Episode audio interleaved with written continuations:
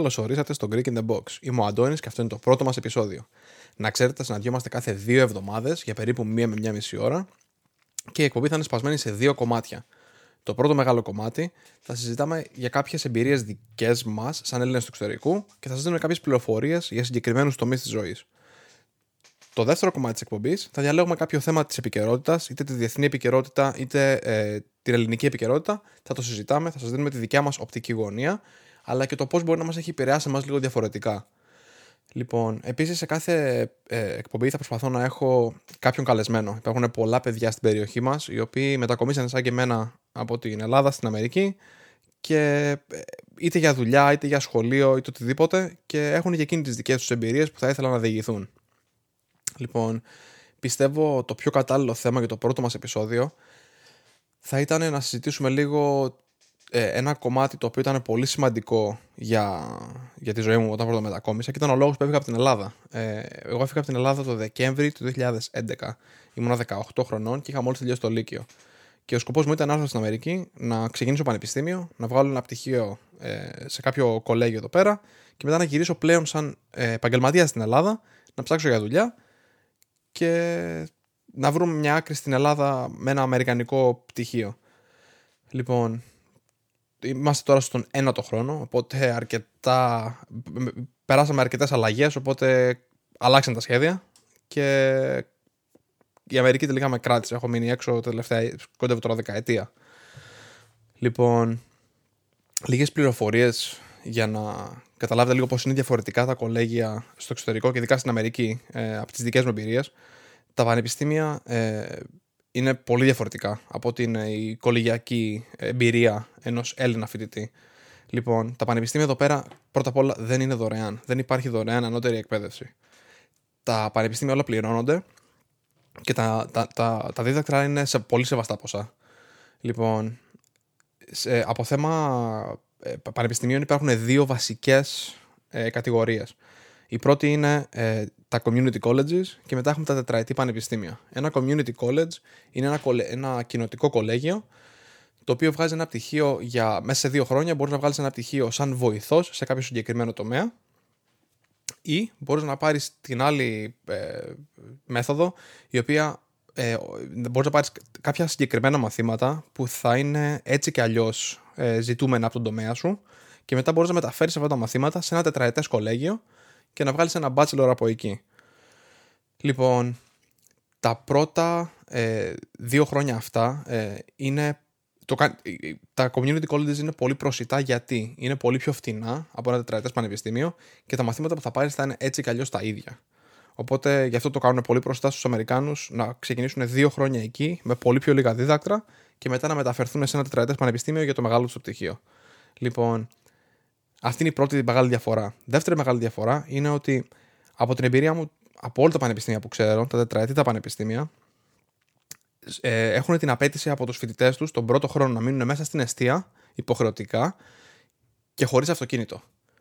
Οπότε, άμα κάποιος θέλει να πιάσει δουλειά ταυτόχρονα για να μπορεί να συμβάλλει είτε στα δίδακτρά του είτε στη ζωή του κτλ., είναι σχεδόν απίθανο να μπορέσεις να βρεις ε, δουλειά εκτός του πανεπιστημίου, εκτός αν το πανεπιστήμιο σου είναι μέσα στην πόλη, που τις περισσότερες φορές δεν είναι μέσα στην πόλη. Οπότε η μόνη σου επιλογή είναι σε ένα τετραετές κολέγιο να βρεις δουλειά μέσα στο πανεπιστήμιο, είτε στην καφετέρια, είτε στη βιβλιοθήκη, είτε σε κάποια από τις δουλειές που προσφέρουν για τους φοιτητές. Οι οποίες υπάρχουν, αλλά δεν σου δίνει αυτή την ελαστικότητα να μπορείς να, να βρεις δουλειά σε οποιοδήποτε τομέα θέλεις. Λοιπόν, Άλλη μεγάλη διαφορά μεταξύ τα, των ελληνικών πανεπιστημίων και της αμερικανικής εκπαίδευσης είναι τα αθλήματα. Τα αθλήματα είναι τεράστιο, τεράστιο, τεράστιο κομμάτι ε, ενός πανεπιστημίου. Ε, όλοι οι μεγάλοι αθλητές που παίζουν και στο NBA και στο αμερικανικό το ποδόσφαιρο σαν επαγγελματίες, όλοι ξεκινήσανε κολεγιακό ε, στις κολεγιακές ε, leagues και μετά μετα, μεταφερθήκανε σαν επαγγελματίες πλέον τους τραβήξανε οι recruiters από εκεί λοιπόν τα πανεπιστήμια, οι προπονητές και οι recruiters ξεκινάνε, πάνε σε διαφορετικά παιχνίδια λυκείων, σε διαφορετικά αθλήματα και βρίσκουν τα ταλέντα από εκεί και τους τραβάνε μέσα στα πανεπιστήμια τους. Γιατί υποτίθεται αυτά τα παιδιά έχουν το ταλέντο να γίνουν επαγγελματίες αθλητές και το πανεπιστήμιο εννοείται θέλει να έχει αυτό το όνομα στο ρόστερ του. Οπότε θα ξεκινήσουν να βρουν όλα, όλα αυτά τα παιδιά που είναι συνήθως στην τρίτη ηλικία, που είναι ταλέντα και θα τους τραβήξουν μέσα στο πανεπιστήμιο. Και από εκεί έχουν συγκεκριμένες ε, μεθόδους υποστήριξης. Γιατί πολλά από αυτά τα παιδιά μπορεί να μην είναι τόσο δυνατοί στα μαθήματά τους. Παρ' όλα αυτά όμως, επειδή θέλουν να τους κρατήσουν σαν αθλητές, τους δίνουν πολύ μεγάλες βοήθειες και από θέμα υποτροφίε, να μπορέσουν να τους κρατήσουν χωρίς να πληρώνουν τα δίδακτρά τους ή με πολύ μεγάλη βοήθεια στα δίδακτρά τους. Και μετά η, η βοήθεια στα ακαδημαϊκά τους. Οπότε να μπορέσουν να τους έχουν και χαρούμενους και ε, να τελειώσουν ένα πτυχίο για να έχουν μετά να πούνε ότι ο ΤΑΔ τελείωσε από το δικό μας το πανεπιστήμιο. Λοιπόν, αυτές είναι οι γενικές διαφορές. Ε, υπάρχουν και άλλες διαφορές όπως οι εγκαταστάσεις και τα λοιπά, τα οποία δεν θέλω να μπω αυτή τη στιγμή. Αλλά αυτές είναι οι μεγάλες διαφορές των πανεπιστημίων μεταξύ Ελλάδας και Αμερικής. Ε, υπάρχει ένα άλλο κομμάτι το οποίο είναι τα, τα online τα πανεπιστήμια. Ε, υπάρχουν ολόκληρα κολέγια τα οποία είναι όλα online. Μπορείς να βγάλεις πτυχία online και αυτό έχει γίνει πολύ μόδα τώρα τελευταία, ειδικά για κάτι μεταπτυχιακά, κάτι MBA και κάτι τέτοια. Λοιπόν, για να σας δώσω λίγο τη δικιά μου την εμπειρία, τώρα που ξέρουμε λίγο μερικά πράγματα για τα κολέγια, Όπως είπα, εγώ μετακόμισα στην Αμερική Δεκέμβριο του 2011. Οπότε Γενάρη έπρεπε να ξεκινήσω να γραφτώ για τα μαθήματά μου κτλ. Είχα βγάλει μια πιστοποίηση αγγλικών από την Ελλάδα, η οποία λέγονταν TOEFL και που τελικά δεν χρειάστηκε καν, γιατί το κολέγιο που τελικά με δέχτηκε και μπήκα και ξεκίνησα ήταν πάλι ένα community college, ένα διαιτές πανεπιστήμιο. Και αυτός ήταν ο σκοπός μου. Επειδή πήγαινα για bachelor, είπα ας γλιτώσω κάποια λεφτά, στην ότι δεν δούλευα παράλληλα, οπότε να ξεκινήσω ένα community college. Λοιπόν, τελικά το, η πιστοποίηση αγγλικών δεν χρειάστηκε, αλλά εκείνο το πανεπιστήμιο είχε μια διαφορετική ε, μέθοδο για να δούνε σε τι επίπεδο βρίσκεσαι. Ε, μου ζητήσαν ένα placement test. Το placement test είναι πας πριν γραφτείς καν για τα μαθήματά σου και παίρνεις τρία τεστ. Παίρνεις ένα τεστ σε άλγευρα, μαθηματικά και μετά μια έκθεση στα αγγλικά. Δεν ξέρω γιατί ήταν ξεχωριστά, η άλγευρα και τα μαθηματικά, αλλά ήταν ξεχωριστά. Λοιπόν, μάνι μάνι με το που ξεκίνησα, πρώτες μεγάλες διαφορές το κόμμα και η τελεία στα μαθηματικά είναι διαφορετικά από ό,τι το έχουμε στην Ελλάδα. Στην Ελλάδα λέμε 5,5, εδώ πέρα βάζουν 5.5. Και το κόμμα το χρησιμοποιούν ε, στα μεγάλα ψηφία. Δηλαδή, αν πεις 1000 ή 1 εκατομμύριο, κάθε τρία ψηφία που βάζουμε εμείς τελεία, αυτοί βάζουν εδώ πέρα το κόμμα. Οπότε με το που πήρα τα χαρτιά στα χέρια μου για τα τεστ, δεν έβγαζε τίποτα νόημα. Μέχρι που μίλησα στον εξεταστή και μου εξήγησε, κατάλαβα ότι είχα προφορά και ότι δεν ήμουν από την Αμερική κτλ. Και, και μου εξήγησε ότι τα πράγματα είναι λίγο διαφορετικά και έτσι φέρνω να τα λύσεις. Και τελικά το έλυσα. Ε, σκόραρα σχετικά καλά και μπόρεσα και γράφτηκα σε, σε κάποια μαθήματα που ήταν αυτά που γράφονται οι στάνταρ Αμερικάνοι. Λοιπόν, το community college που πήγα εγώ ε, είναι στη Μασαχουσέτη. Να πω ότι είμαστε στο Rhode Island. Το Rhode Island είναι η πιο μικρή πολιτεία της Αμερικής και η Μασαχουσέτη είναι ακριβώς δίπλα μας. Η Μασαχουσέτη είναι ε, πολύ μεγαλύτερη πολιτεία. Η πρωτεύουσα του Μασαχουσέτης είναι η Βοστόνη. Οπότε είμαστε τρία τέταρτα έξω από τη Βοστόνη. Λοιπόν, το πρώτο κολέγιο που πήγα, έμεινα εκεί πέρα δυόμιση χρόνια και το καλό με αυτά πια ήταν. Το, το, το, το πτυχίο που κυνηγούσα μέσα σε αυτό το διαιτές πανεπιστήμιο ήταν ε, γενικός μηχανικός. Δηλαδή να, να πάρω τις βασικές γνώσεις σαν μηχανικός, γιατί όλοι ε, ηλεκτρολόγοι μηχανικοί, μηχανολόγοι μηχανικοί, χημικοί μηχανικοί έπρεπε να πάρουν τα ίδια βασικά μαθήματα. Έπρεπε όλοι να πάρουμε συγκεκριμένα αναπτυγμένα μαθηματικά, έπρεπε να πάρουμε φυσική, χημεία κτλ. Το καλό με αυτό το πτυχίο ήταν ότι ε, είχα πρόσβαση σε πολλούς διαφορετικούς τομείς σαν μηχανικός, οπότε μπορούσα να δω τι μου αρέσει και τι δεν μου αρέσει για να διαλέξω το κατάλληλο κομμάτι. Και μετά από δυόμιση χρόνια μπορούσα να διαλέξω την εξειδίκευσή μου και να μπω για ε, ηλεκτρολόγος μηχανικός ή μηχανολόγος μηχανικός. Λοιπόν, εγώ επέλεξα να κυνηγήσω ε, ηλεκτρολόγος μηχανικός σε αυτό το πτυχίο μου και μετά από 2,5 χρόνια έκανα τις αιτήσεις μου σε μερικά πανεπιστήμια και τελικά με δεχτήκανε μερικά. Διάλεξα κάποιο που μου είχε δώσει και μια μικρή υποτροφία και ξεκίνησα εκεί. Λοιπόν, έμεινα σε αυτό το κολέγιο για ένα χρόνο. Λοιπόν, το πανεπιστήμιο λεγόταν Roger Williams. Δεν ήμουν πολύ ευχαριστημένος. Γενικά το πανεπιστήμιο ήταν πολύ. Είχαν πολλούς φοιτητές σαν μηχανολόγους μηχανικούς και μας αναγκάζανε εμάς τους ηλεκτρολόγους μηχανικούς να πάρουμε πολλά μαθήματα που δεν ήταν ακριβώς στον τομέα μας και δεν ήταν και πολύ χρήσιμα από θέμα καριέρας. Οπότε βάσει αυτού και βάσει το ότι είχα κάποια προβλήματα με συγκεκριμένους καθηγητές, αποφάσισα να αλλάξω το πτυχίο μου, γιατί με τράβηξε πολύ. Σαν ηλεκτρολόγος μηχανικός, έπρεπε να πάρω κάποια μαθήματα προγραμματισμού και αυτό μου άρεσε πάρα πολύ. Οπότε αποφάσισα να, να ξεκινήσω σαν ε, μηχανικός λογισμικού, ήταν ο τίτλος μου, και να ξεκινήσω σε κάποιο άλλο πανεπιστήμιο. Έκανα πάλι αιτήσεις, ξεκίνησα πάλι από την αρχή. Έστειλα όλα τα μαθήματα που έχω πάρει από την αρχή που μετακόμισα στην Αμερική να δω ποιο πανεπιστήμιο θα μπορεί να μου μεταφέρει τα πιο πολλά μαθήματα και αν μπορέσω να σκοράρω κάποια υποτροφία πάλι. Το... Μετά από περίπου δύο μήνες που έκανα τα χαρτιά, άρχισα να παίρνω απαντήσεις πίσω, με δέχτηκε ένα πανεπιστήμιο, ε, στο οποίο πήγα, ξεκίνησα, έβγαλα ε, το πτυχίο μου από εκεί μετά από δύο χρόνια και ξεκίνησα μετά να δουλεύω. Λοιπόν, ε, εμένα η εμπειρία μου γενικά σαν φοιτητής στην Αμερική ήταν λίγο διαφορετική. Γιατί όπως ανέφερα πριν, δούλευα.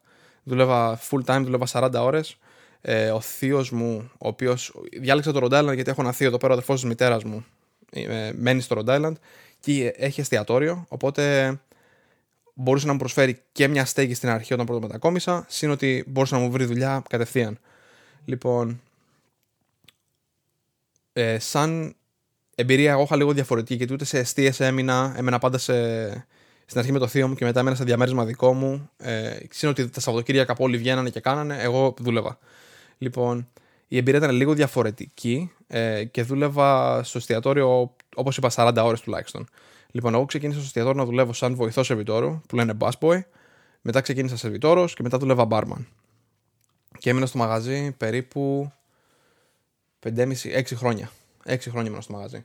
Λοιπόν, ο τομέας μου μόλις τελείωσα, εγώ ήταν ε, ε μηχανικός λογισμικού και ξεκίνησα και βρήκα δουλειά στην κυριολεξία δύο εβδομάδες μετά που έβγαλα το πτυχίο μου. Λοιπόν, αυτή ήταν η εμπειρία μου γενικά σαν θέμα ε, κολέγιο, σαν θέμα φοιτητής και μετά λίγο να, βρω, να ψάξω να βρω δουλειά. Λοιπόν, κάποιες διαφορές στο θέμα του lifestyle, γιατί η Ελλάδα είναι και σε αυτό το τομέα πολύ διαφορετική από την Αμερική. Ε, εγώ για να δω αν το lifestyle αυτό μου ταιριάζει, είχα, μετα... είχα έρθει στην Αμερική, εγώ την απόφαση μου την έβγαλα Δευτέρα Λυκείου, ότι θα πρέπει... Ε, φαίνονταν λίγο η οικονομία ότι δεν πάει στα καλύτερά της. Ξεκίνησαν τότε τα πρώτα μνημόνια, συζητήσεις κτλ. στην Ελλάδα. Οπότε ε, στο μυαλό μου ήταν άμα είναι να πάρω ένα ρίσκο, ας το πάρω στα 18 μου. Αν δεν λειτουργήσει, μπορώ να γυρίσω και θα τη βρω την άκρη είτε σε δουλειά είτε να ξαναδώσω πανελίνε στην Ελλάδα και θα το πάρουμε από εκεί. Ε, όταν έβγαλα την απόφαση Δευτέρα Λυκείου, ε, αποφάσισα να μην πάω φροντιστήριο κτλ. Και, και να σώσω τα λεφτά για τα πρώτα μου έξοδα όταν θα πρωτοέρθω με τα εισιτήρια κτλ. Όταν ε, έκλεισα Δευτέρα Λυκείου, το καλοκαίρι μεταξύ Δευτέρας και Τρίτης Λυκείου, ε, ήρθα στην Αμερική για δύο μήνες. Ε, έμεινα με το θείο μου και είχα κλείσει κάποια tours και κάποιες συνεντεύξεις με κάποια πανεπιστήμια τα οποία με ενδιαφέραν να δω αν θα, πώς είναι τα πανεπιστήμια, πώς θα είναι η ζωή μου, πώς είναι η καθημερινότητα και να δω αν γενικά με σηκώνει το κλίμα. Οπότε μεταξύ Δευτέρας και Τρίτης Λυκείου έμεινα δύο μήνες εδώ. Είδα τα πανεπιστήμια μου άρεσαν. Μου άρεσε γενικά η ζωή, ήταν λίγο πιο ε, πίεση από θέμα δουλειάς κτλ. Αλλά πίστευα ότι θα μπορούσα να το καταφέρω. Λοιπόν, ε, μεγάλες διαφορές από θέμα lifestyle, το οποίο μου έκαναν εντύπωση στην αρχή ε, και σου φαίνονται ειδικά όταν ήρθα στα 18 μου να μείνω εδώ πέρα. Λοιπόν, από τα βασικά πράγματα που έχουμε στην Ελλάδα είναι η διασκέδαση. Λοιπόν, στην Αμερική βάσει νόμου από τη κυβέρνηση και είναι από τα πράγματα τα οποία δεν υπάρχει τρόπος να το ξεπεράσεις, να πας δηλαδή τριγύρω, πρέπει να είσαι 21 για να πιεις. Λοιπόν, ειδικά σε κλαμπάκια και τέτοια τα οποία έχει αρκετό κόσμο, έχουν πορτιέρι έξω, ο πορτιέρης ε, ε, περι, ε, περιμένει, κάνει ουρά και μαζεύονται όλος ο κόσμος με την ταυτότητα στα χέρια τους να αποδείξουν ότι είναι 21 και μετά για να τους αφήσουν να μπουν μέσα. Λοιπόν, αυτό ήταν μεγάλη ε, μετάβαση για εμένα γιατί και σαν προσωπικά δεν μπορούσα να βγω για ένα ποτό όταν πρώτο ήρθα συν ότι ε, ήταν η δουλειά μου. Όταν ξεκίνησα να δουλεύω σε βιτόρος, ήμουνα, είχα μόλις γίνει 19. Οπότε έπρεπε τώρα εγώ στα 19 μου να ζητήσω ταυτότητα από όλους τους πελάτες που θέλανε αλκοόλ, ειδικά άμα σου φαίνονται πιο πιτσιρικάδες, εννοείται ζητάς. Άμα φαίνονται λίγο πιο μεγάλοι, δεν είσαι υποχρεωμένος να το ζητήσεις. Ε, αλλά έπρεπε να ζητάμε ταυτότητες και να τσεκάρουμε ότι όντως είναι, είναι 21 χρονών.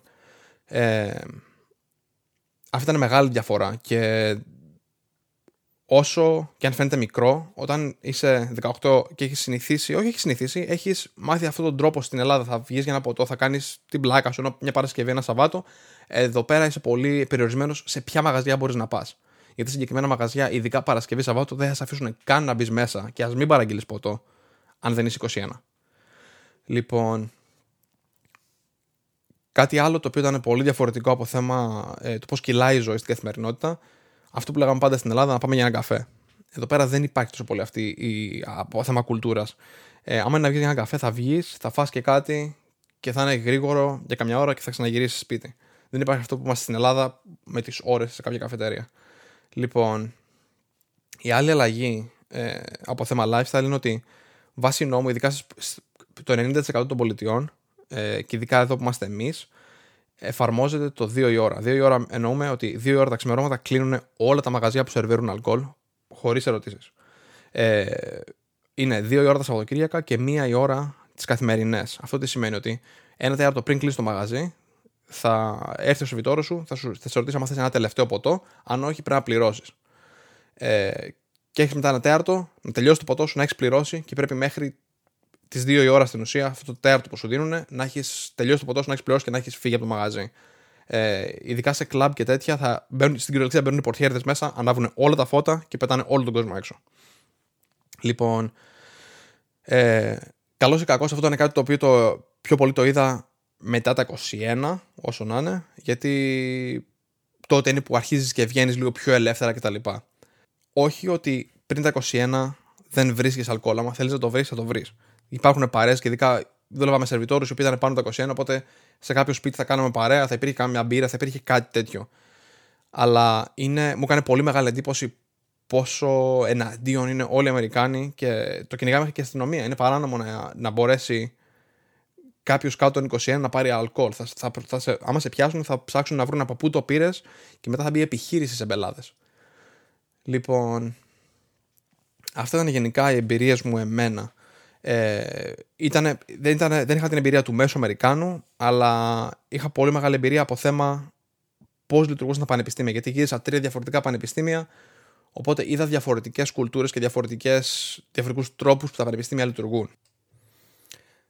Για το δεύτερο κομμάτι της εκπομπής, θέλω να μιλήσουμε για ένα θέμα το οποίο μας έχει επηρεάσει όλους πάρα πολύ το τελευταίο καιρό.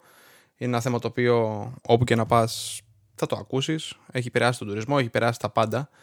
Ε, και αυτό το θέμα είναι ο κοροναϊός. Λοιπόν, δεν θέλω να μιλήσω καθόλου για θέμα πολιτικά, για θέμα οτιδήποτε έχει να κάνει με ποιο χειρίστηκε τι και πώς και πότε. Ε, θα μιλήσω σε γενικές γραμμές, ε, από θέμα μια άποψη, πώς βλέπω τα, απλά τα, τα δεδομένα. Λοιπόν, από θέμα αριθμών κτλ. Ε, γενικά πιστεύω η Ελλάδα το έχει χειριστεί πολύ καλά το θέμα. Ε, από θέμα πόσα ε, ε, περιστατικά είχαμε, καινούρια κρούσματα και το ένα και το άλλο, τα νούμερα που μιλάμε μπορεί να ακούγονται μεγάλα και ειδικά τον τελευταίο καιρό αρχίζουν και ανεβαίνουν πάλι τα νούμερα.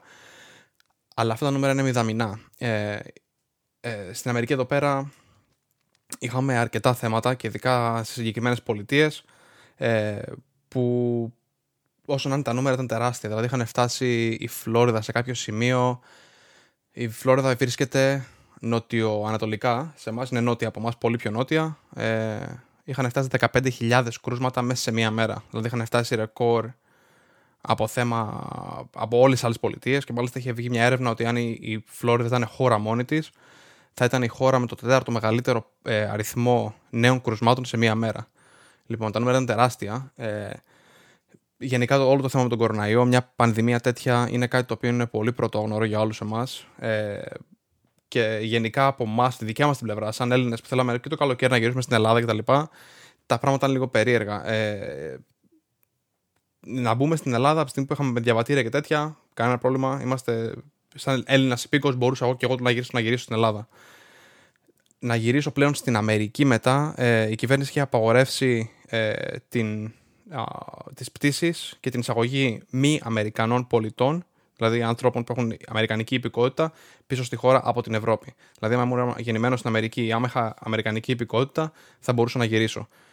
Παρ' όλα αυτά, επειδή ε, είμαι Έλληνας υπήκο και έχω, δεν έχω διπλή υπηκότητα, αλλά είμαι μόνο ε, κάτοικος Αμερικής, δηλαδή έχω πράσινη κάρτα, ή, θα, ήταν πολύ πιθανό, το πιο πιθανό ήταν να μου δημιουργούσαν πρόβλημα στο αεροδρόμιο. Ε, Κάτι το οποίο θέλω να επισημάνω είναι, γιατί αναφέρω θα, και στο podcast θα το ακούσετε σχετικά, δηλαδή όταν μιλάμε για τα νέα τα δικά μας εδώ πέρα, ε, λέμε το θέμα πολιτεία. Ε, στην Αμερική οι πολιτείες, κάθε πολιτεία είναι σχεδόν σαν να λέμε ένα ευρωπαϊκό κράτος. Ε, έχει δικούς τους νόμους, οι οποίοι είναι ναι, μεν είναι ε, συμβατοί σε πολλά θέματα με άλλες πολιτείες, αλλά έχουν πολλά δικά τους πράγματα από θέμα νομοθεσιών. Λοιπόν, ε, και το ίδιο ίσχυε και με τον κοροναϊό. Ο τρόπος που χειρίστηκε ο κοροναϊός, ε, που χειριστήκαν τον κοροναϊό στις συγκεκριμένες πολιτείες, ήταν καθαρά επάνω στην πολιτεία να το χειριστεί όπως πιστεύει εκείνη. Ε, η κυβέρνηση, ο πρόεδρος της Αμερικής είχε πει ότι ο κάθε ε, αρχηγός της πολιτείας, της κάθε πολιτείας ξέρει την πολιτεία του καλύτερα και βλέπει τα νούμερα κτλ. Και, και το άφησε στον, στον κάθε κυβερνήτη της κάθε πολιτείας να βγάλει αποφάσεις για το πώς πρέπει να χειριστεί η κατάσταση.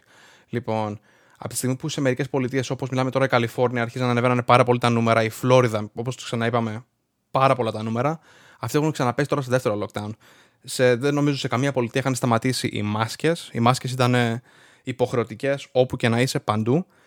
Αλλά ε, σε, ξέρω σίγουρα στη Φλόριδα ξαναμπήκανε σε lockdown. Δηλαδή κλείσανε όλα τα μαγαζιά, όλα τα μπαρ, ε, εκτός από τα σούπερ μάρκετ και αυτά, δηλαδή τα βασικά, όλα τα πολλά μαγαζιά ήταν κλειστά. Και έχω φίλους που μένουν στη Φλόριδα και τα μαγαζιά που δουλεύανε σαν σερβιτόροι κτλ. είτε κλείσανε μόνιμα για πάντα ή ε, κλείσανε για πάλι το δεύτερο lockdown. Οπότε πάλι αυτή είναι άνεργη.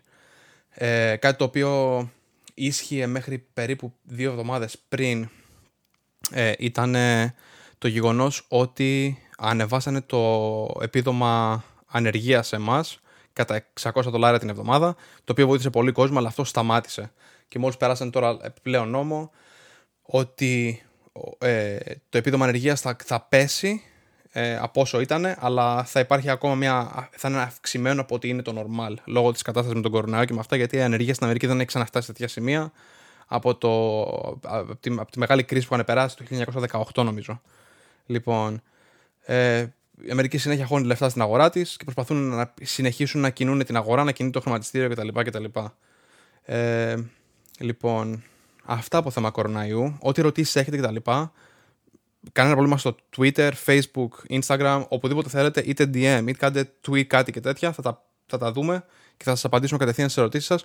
Άμα έχετε ιδέες για το κάτι που θέλετε να ακούσετε στο podcast, άνετα στείλτε μας μήνυμα, θα είμαστε χαρούμενοι να σας απαντήσουμε. Ευχαριστώ πάρα πολύ που μας ακούσατε. Θα τα πούμε πολύ πολύ σύντομα σε περίπου δύο εβδομάδες.